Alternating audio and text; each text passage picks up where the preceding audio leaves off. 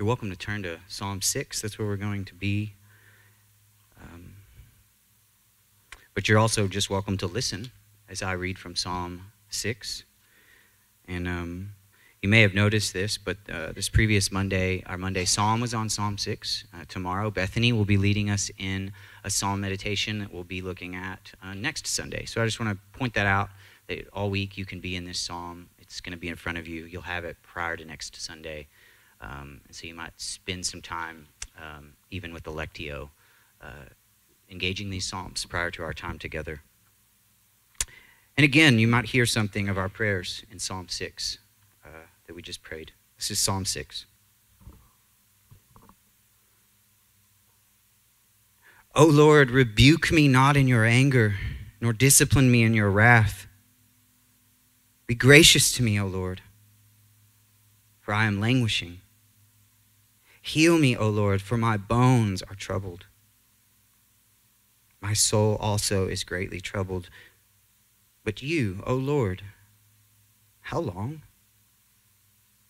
Turn, O Lord, deliver my life. Save me for the sake of your steadfast love. For in death there is no remembrance of you. In Sheol, who will give you praise? I am weary with my moaning. Every night I flood my bed with tears. I drench my couch with my weeping. My eye wastes away because of grief. It grows weak because of all my foes. Depart from me, all you workers of evil, for the Lord has heard the sound of my weeping. The Lord has heard my plea. The Lord accepts my prayer. All my enemies shall be ashamed and greatly troubled. They shall turn back and be put to shame in a moment. Thank you, Jess. So we um, we began the year immersing ourselves in the portraits of of life with God that Jesus painted for us in the parables. Um, his words meant to sketch for us a picture of who God knows us to be, um, highlighting oftentimes the contrast of what we think God is and how He works with how He actually is and how He actually works, but also revealing to us, drawing us into um, what God expects and desires for our lives, that our lives should be lived off of and out of His life. That that's the desire that God has for us. And it was that experience of this life in Jesus, from Jesus, through Jesus, to Jesus, that we spent February encouraging one another to, um, to, to consider, right? That's what the last month we looked at. Life spent helping one another abide in the words and affections of Jesus, obedient to his way by loving one another and neighbor so that we might bear the fruit that comes from his life. That we might bear the fruit that comes out of life in God and with God, right? That's, that's what God longs for us. Everything we do, in fact, is done so that we are, might be ones who move rhythmically and easily with each other, efficient and graceful in our response to God's Son, fully mature in Christ, fully developed within and without, fully alive like Jesus. That's why we get together. That's why we enter into seasons like Lent. That's why we do things that we do as a faith family so that we might be ones who mature in Christ, become fully developed within and without, and live the life of God in us, through us, for us, to Him, and for the good of our neighbor. And it's this, this idea of living that produces living, right? This idea of living that, that perpetuates living. Um, uh, that is evidenced and outcome and is yielded by life in God, um, that is what Jesus desires for us. That's actually what God wants for us to live a life that actually brings life. In fact, it's actually this, um, this true, authentic, whole, and holy living that Jesus says will bring our Father glory, honor, and delight. That it's abiding in Him and the fruit of life that comes from His life through us that honors and delights and dis- displays the glory of the one who created us, the one who we desire to honor, right? And it's in living life, full life, whole life, God's life in us that actually is the way that we demonstrate that we are actually Jesus' apprentices. Not by merely our actions and what we do, what disciplines we take and incorporate and all those kind of things, but the life that comes through our life His life that comes out of our life. A fruitful life, His life springing forth in and through our lives, is what we are after as a people, is what Jesus is after for us.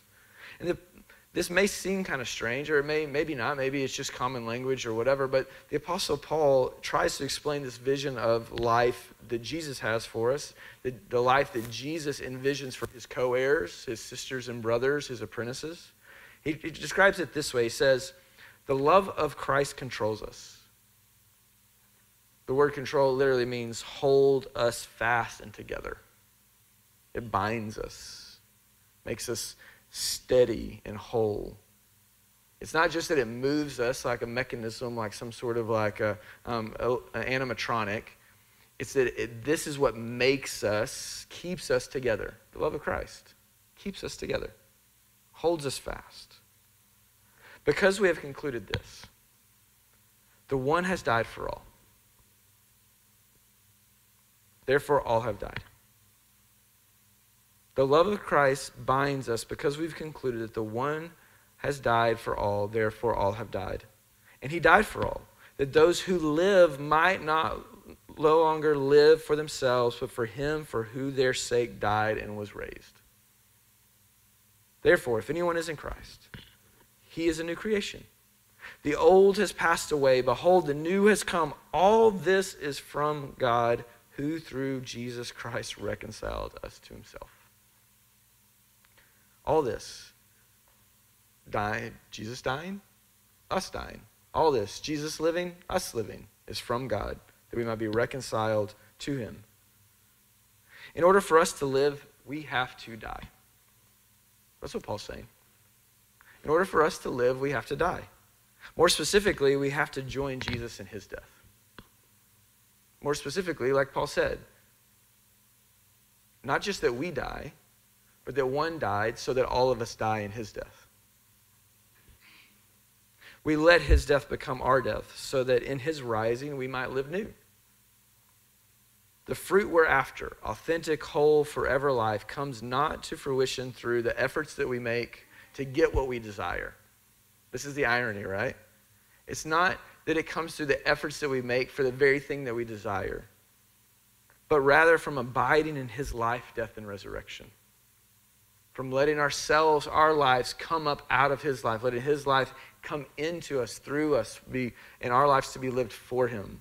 Not our efforts of trying to get after the life we want, but the efforts simply to rest and abide in the words and affections of what God's done, who He says we are, how He's working. And it's this amazing grace of Jesus' life and death in us Jesus' life in us, Jesus' death in us, our death in Jesus' death, that becomes our death and life, that brings the season to Lent, that brings us to the season of Lent. It's amazing grace of Jesus' life and death becoming our death and life that brings us to the season of Lent. Now, Lent is a season, it's a seasonal word. I mean, we, we talk about the season of Lent, um, and sometimes we kind of think of that as just like, you know, little movements of time, but the, the, the term Lent actually means length and it's sim- it was simply used in, um, uh, in Latin uh, to denote like springtime.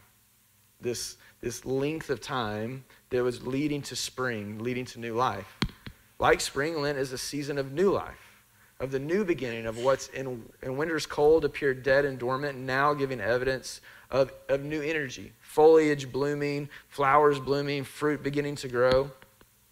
It's a season when what was sown under the unseen soil bursts forth in often silent but really magnificent harvest, right? In such a time, we and millions of Jesus followers around the globe begin the journey through the season of Lent together. That's really what Lent is. It is a pilgrimage, a journey, a travel undertaken with a clear destination in mind. It's not a meander, it's not just a, a thing that comes onto the calendar and then we're done. It's actually, Lent is meant to lead us somewhere, it has a destination. Lent is a spiritual journey, and its destination is Easter. That's the beauty of Lent. Like we know what comes at the end of Lent, right? That way, it's kind of it's a little bit like Advent. Like we know it comes at the end of Advent, right? The arrival of Christmas Day. We know it comes at the end of Lent, Easter. When we set our course from day one with our destination in mind, even if the sight is only a bright little speck on the horizon, we begin to walk towards Easter Sunday. For Lent's journey to new life, to the resurrection of Jesus, which happened and still happens to us, goes to the valley of the shadow of darkness, the shadow of death. That's the reality of Lent. That's the season that we walk in. That we know what's coming as we enter into the length of, of life and days in the Lenten season. But we, to get there, we've got to go through the valley of the shadow of darkness and of death. Only by passing through such a narrow path with our good shepherd, guide, and guardian do we come to the fully lit and spacious pastures alongside still waters which our Father desires us to abide in.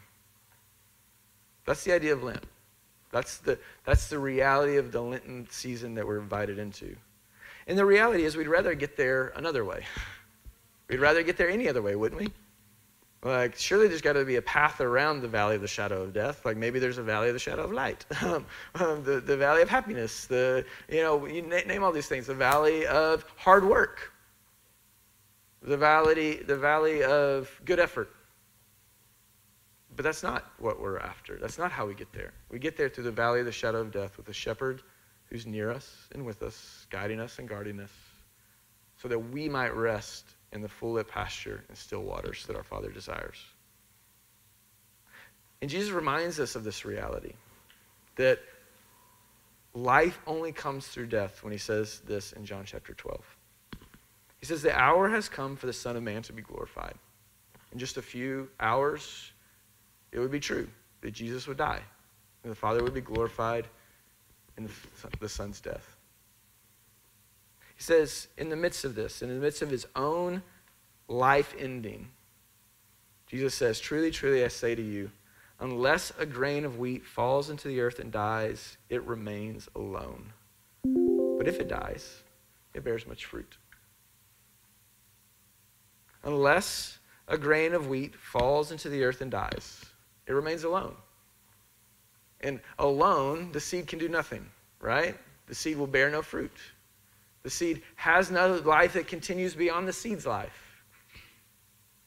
But if it dies, it produces more than its life, than whatever what might have been seemingly contained in this little thing. Jesus says, Whoever loves his life loses it. But whoever loves less his life in this world will keep it for eternal life.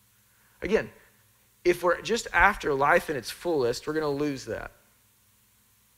Because we won't die to self. We won't let ourselves die. We won't walk through the valley of the shadow of death. But if we love less the life that we're after and love more the one who gives us life, then we'll find that we have life forever. If anyone serves me, Jesus says, he must follow me. Again, just like the Good Shepherd, through the valley of the shadow of death, we follow him. Where I am, there my servant will be also. If anyone serves me, the Father will honor him. Which is encouragement for us to enter into the valley, right? That Jesus is with us, he's gone through it, and this is what will honor the Father. Why? Because, as Jesus said, this is how we begin to bear fruit. From this, following him, comes the life that we're after. The spiritual journey of Lent is our willful choosing to fall into the earth and die. To embrace a spiritual gravity, the downward movement of the soul, so that in our little deaths, we might live full life. Great Lent, as one uh, um, uh, theologian and, um, and, and pastor calls it, is a school of repentance to which every Christian must go every year so that we might live, bear fruit of the reality that death is no more.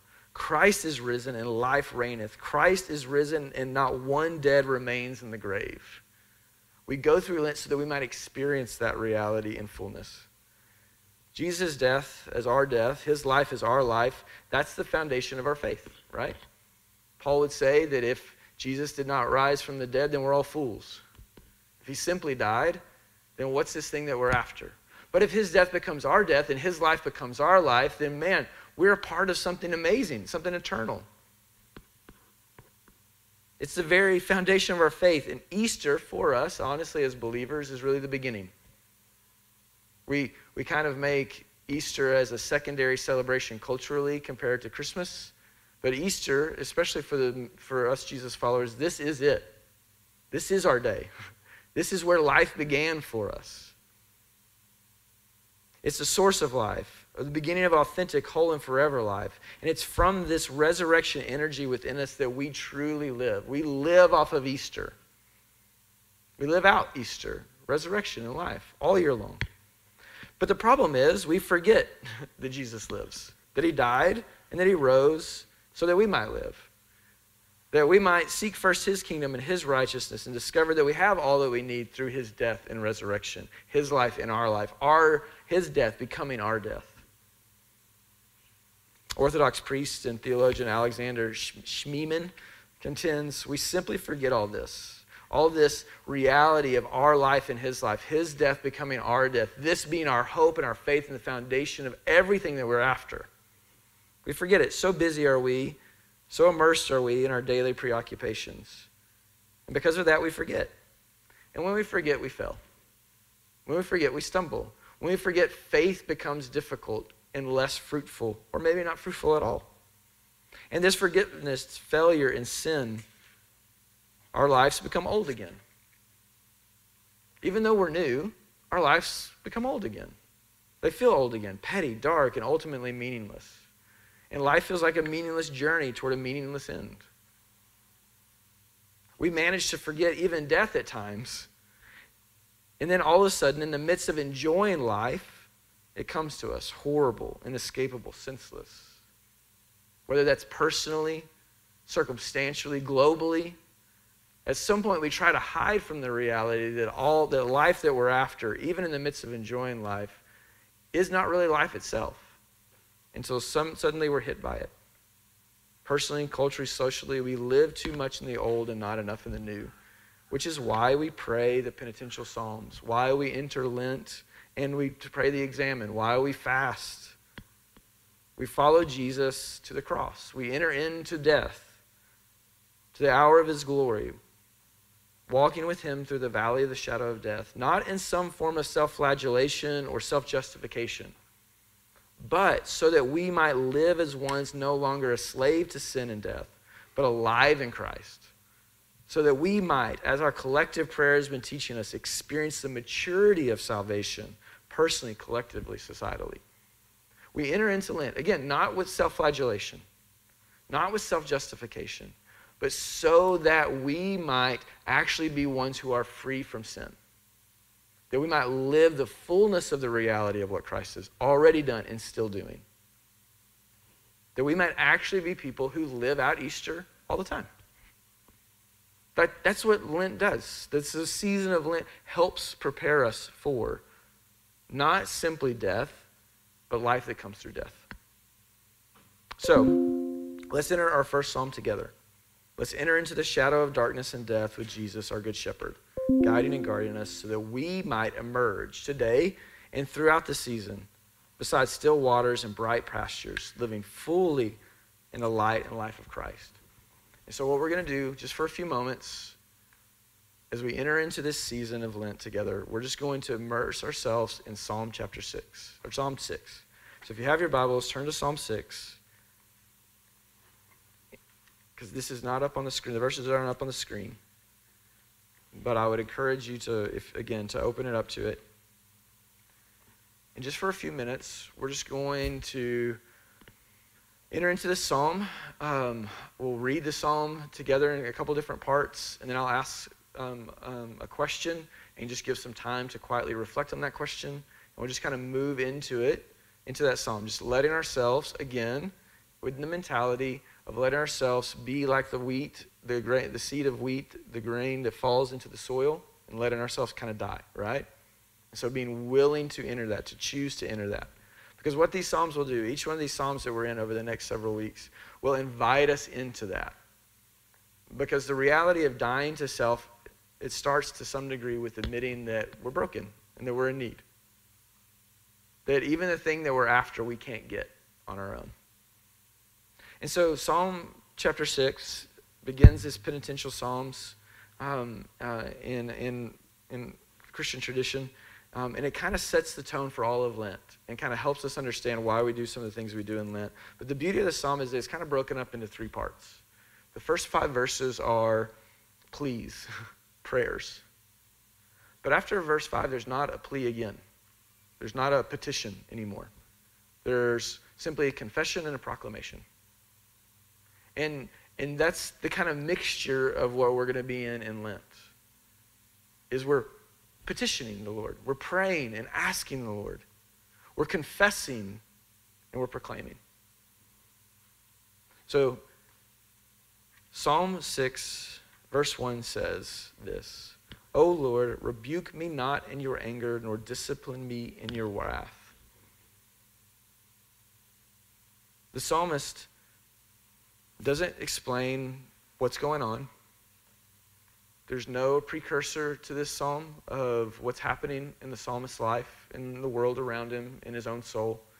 He simply recognizes that something is wrong and off around him and in him, and that what is off deserves in some way the, the destruction of from God, judgment from God, because what is going on is broken and destroying and not bringing life. That's what the, the first one means that something is off and I'm a part of what is off. There's more death than life, and there's living that does not bring life now or forever, which that's what brings God's wrath, right? Not just simply sin in general, but life that does not perpetuate life. A way of living that does not lead to life in Him, but leads to death and destruction apart from Him. And that grieves the psalmist. But it's not named specifically, which allows us, as those who get to pray the psalm with the psalmist, to enter into this season and ask the Lord, wait and hear from the Lord, what is it that call, is calling us into the brokenness, the devastation in us, around us? What's off that we're a part of? Then the psalmist prays Be gracious to me, O Lord, for I am languishing. Heal me, O Lord, for my bones are troubled. The psalmist prays this prayer that we all pray, right? When we recognize the weight of sin, of failure, of life that's not really life, of life, a way of life that only brings less life, death.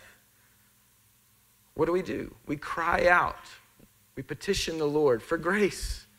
Only grace will stay us in such revelation, right? That's normal. Like when we feel the weight, what do we do with the weight? We proclaim back to God, we petition God, we ask God, be gracious to us. For our lives are fruitless. When it says, my, um, um, I am languishing, it's literally, I am withering. It's the same fruit, same like vegetation analogy, right? That, that there is no life coming with it, from within me producing life, producing fruit. I'm withering. Our bodies feel it. Our bones are vexed by the darkness. Our bodies feel what it is that's true in the world around us and our souls when we recognize the weight of sin, right? That's why we fast. That's what leads us into fasting our bodies responding to the spiritual reality in which we find ourselves. Verse 3 My soul also is greatly troubled. But you, O oh Lord, how long? In the Lenten season, we're invited to let our bodies and souls come together and fast and examine and lectios. The whole person our whole person's coming into the presence of God, feeling the weight of what is broken in this world and in us. And asking the question of faith How long? This is the question of faith. This is the most prayed prayer in our scriptures. How long? How long, O Lord? How long, O Lord, until life comes? How long, O Lord, will you be patient with me, with the world? How long until something else of which we long for and need comes to fruition?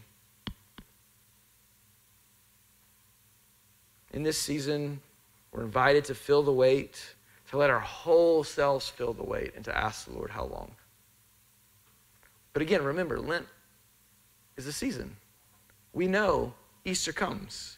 So we ask not how, Lord, how long with some sort of open endedness, but, but in the faith of what will come. And we'll get to that later in the psalm. But just remember that.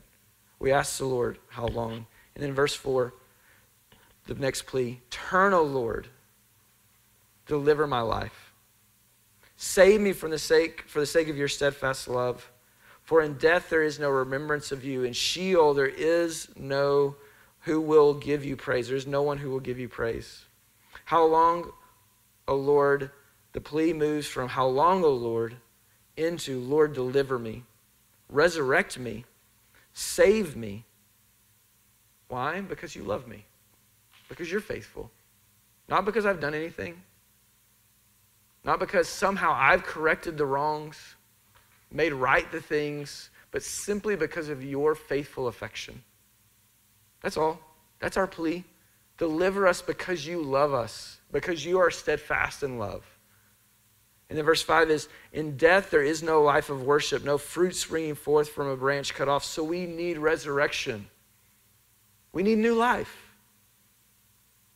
This is what Lent has us pray. It lets us feel the weight, calls our whole person to feel the weight of sin and brokenness, to ask the Lord, How long?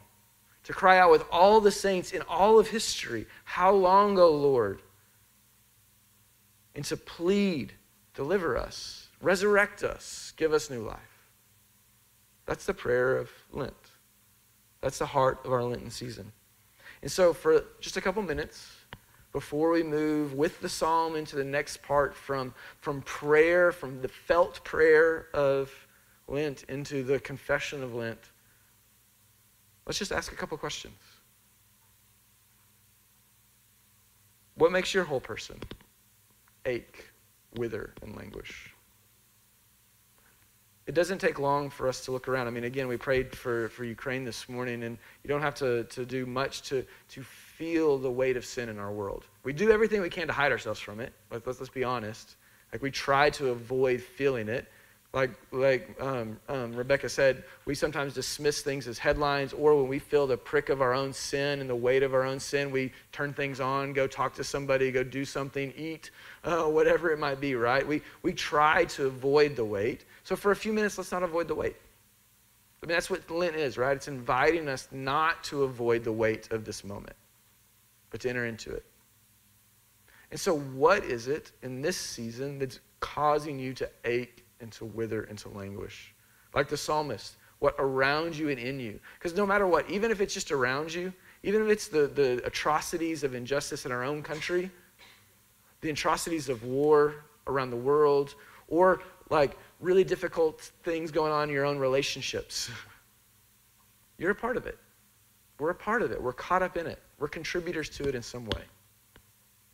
And so, for a few moments, let's just ask the Lord Let's just listen and wait. Let's be honest with ourselves and confess what makes our whole person languish. For what are you awaiting resurrection? What do you need new life from? Like what death needs to happen in you, right? Maybe that's a better way to phrase it. What death needs to happen so that life can come? What needs to die in this season? So I'm going to pray for us, and I'll give us just about two minutes to sit in those questions. What makes your whole person ache? What needs to die so that you can live in this season? All right? You pray with me?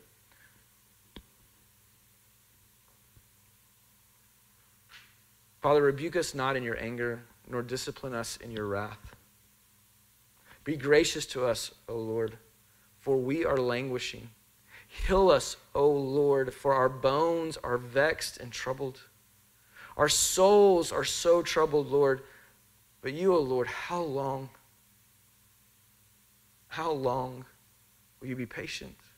How long will you wait?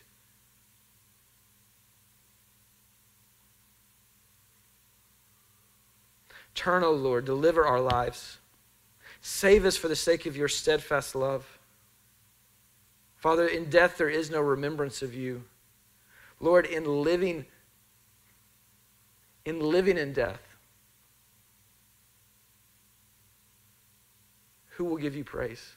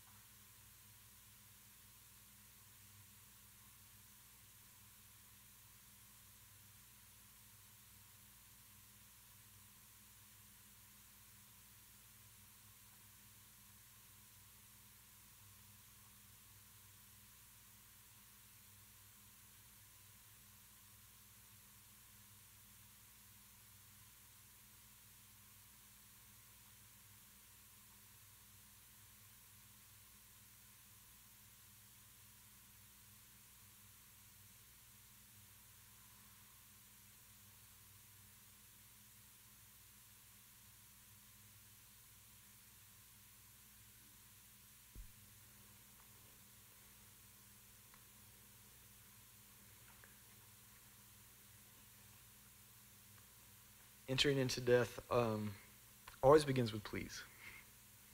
It always begins with desire for grace and mercy um, and asking the Lord to not destroy us even in our dying.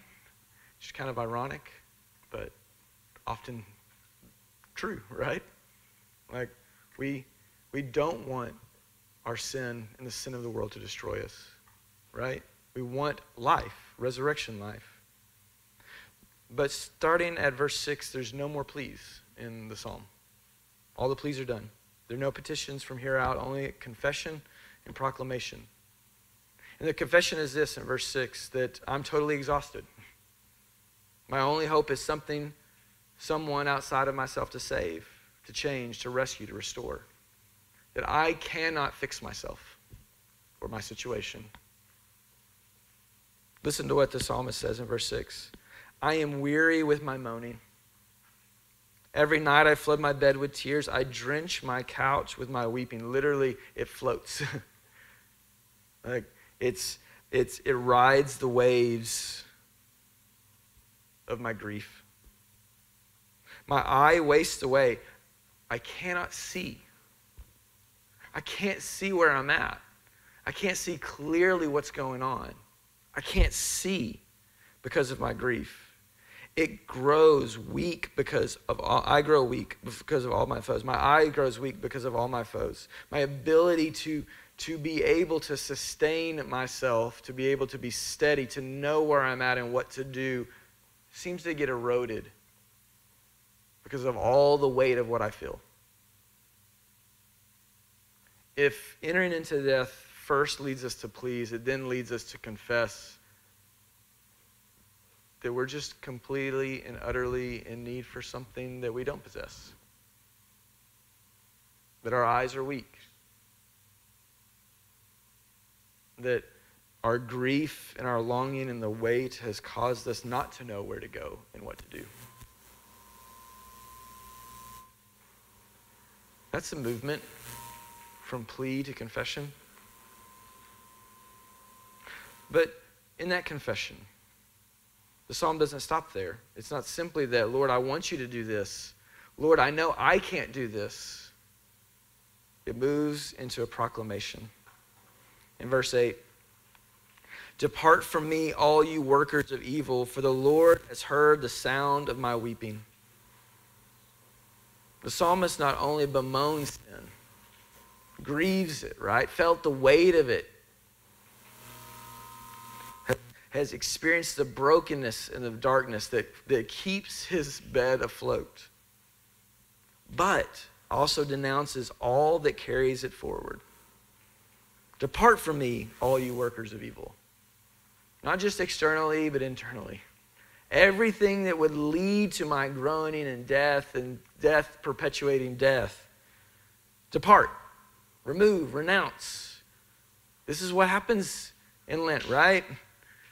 That we give up that which causes death and doesn't bring life, that which leads to death and doesn't bring life. For the Lord has heard the sound of my weeping. Why can we say, why can we dismiss all the workers of evil? Because, because weeping speaks. Weeping is the eloquence of sorrow. Tears are liquid prayers, as Spurgeon would say. Why can we say no to all these things that lead to less life than life in God? Because our hearts are aligned with His our weeping, our moaning, our begroaning, all that brings death and not life, aligns our life with the heart of God. And He hears us. We know that we've been heard. Verse 9. The Lord has heard my plea. The Lord accepts my prayer. The Lord listens. Our mourning allows us not to merely to be heard, but to recognize that we are heard. How cool is that? How amazing is that? In mourning, we don't just realize that the Lord hears us, but like recognize that the Lord hears us. We actually get to experience the Lord hearing us. Get to live out the reality of the Lord hearing us in our mourning.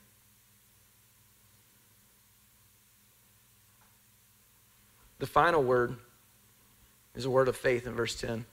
All my enemies shall be ashamed and greatly troubled. They shall turn back and be put to shame in a moment. The word of faith is that they shall be. They shall be ashamed. They shall be proven worthless, foolish. They shall get what's coming to them. Everything that leads to death will get what it, it in the end, what it's after death. But it shall be. It's not is. It's not right now. The psalmist, the psalmist confesses that they're heard, that they're known, that God's with them, but that this longing for life, this full life and forever life, this longing for resurrection, even if not in that very moment, nevertheless is an answered prayer. Is a sure thing that Easter is coming. Again, this psalm teaches us what, what Lent shows us the whole movement of Lent, right? To pray with faith for Easter morning in our life, in the lives of our neighbors and our friends, our coworkers, in the lives of men and women across the globe who are experiencing tremendous suffering, in those who are parts of countries who would have no desire to be a part of what they're doing but are at the, the whims of forces, forces and people who, um, who seem to exercise more control than the love of Christ. So, we move from prayer to confession to proclamation. But before we enter into that proclamation ourselves, before we confess ourselves what needs to be confessed, before we proclaim what the Spirit leads us to proclaim, I'd like to read another reflection to you a poem that I think captures the heart of the psalm in our Lenten season. I know um, we, re- we read a lot of poems together, and sometimes poetry is not the easiest thing. But I think this poem, again, is just a it's just a reflection from Psalm six by somebody who's reflected on it, and who has tried to enter this season with us. And this is what Malcolm Guite says as he reflects on Psalm six, and I hope will set us up as we reflect on Psalm six and enter into Lent together. He says, Whose mercy wakes me at the break of day? I feel my weakness. All my bones are vexed, and all the faith in me seems worn away. As though I've lost love's memory, perplexed by false complexities. I mime face part. I keep the book, but cannot read the text unless you come and write it in my heart. Unless you help me read it through my tears and hear me out, and hearing heal my hurt. And then listen to this. How could I think you punished me? My fears just magnified the shadows that I cast till you were lost in shadow too. Love hears my cries and clears the shadows of my past, flinging them back before his growing light, his growing light, until I recognize his face at last. That's what we're after in Lent. That's what we're after in our examens, in our lectios, in our fasting, is that we might be ones who get through the shadow of the valley of death and do not lose the Lord in the shadows, but discover through clarity of our own deaths, our little deaths, that Christ's death has been ours, and our cries and our tears bring forth only the clarity of light that comes through Jesus, his face. So, for just a couple minutes before we conclude kind of our focus time together, let's just ask these questions. What is the Spirit leading you to confess? Because again, Lent happens not just out of the moment of desperation of feeling the weight of sin, but it meant to lead us to a place where we confess completely our overwhelming need for someone outside of ourselves. At some point, we have to get there. We have to want to die to ourselves. We have to choose to enter the soil of death so that we might have life. So, what is the Spirit leading you to confess? And then, what is the Spirit revealing you to proclaim? What faith do you have? What is the Lord bringing to your remembrance that's true? For the next couple minutes, we'll just sit in these questions. And then we'll come back together for song and communion as we close out our time together.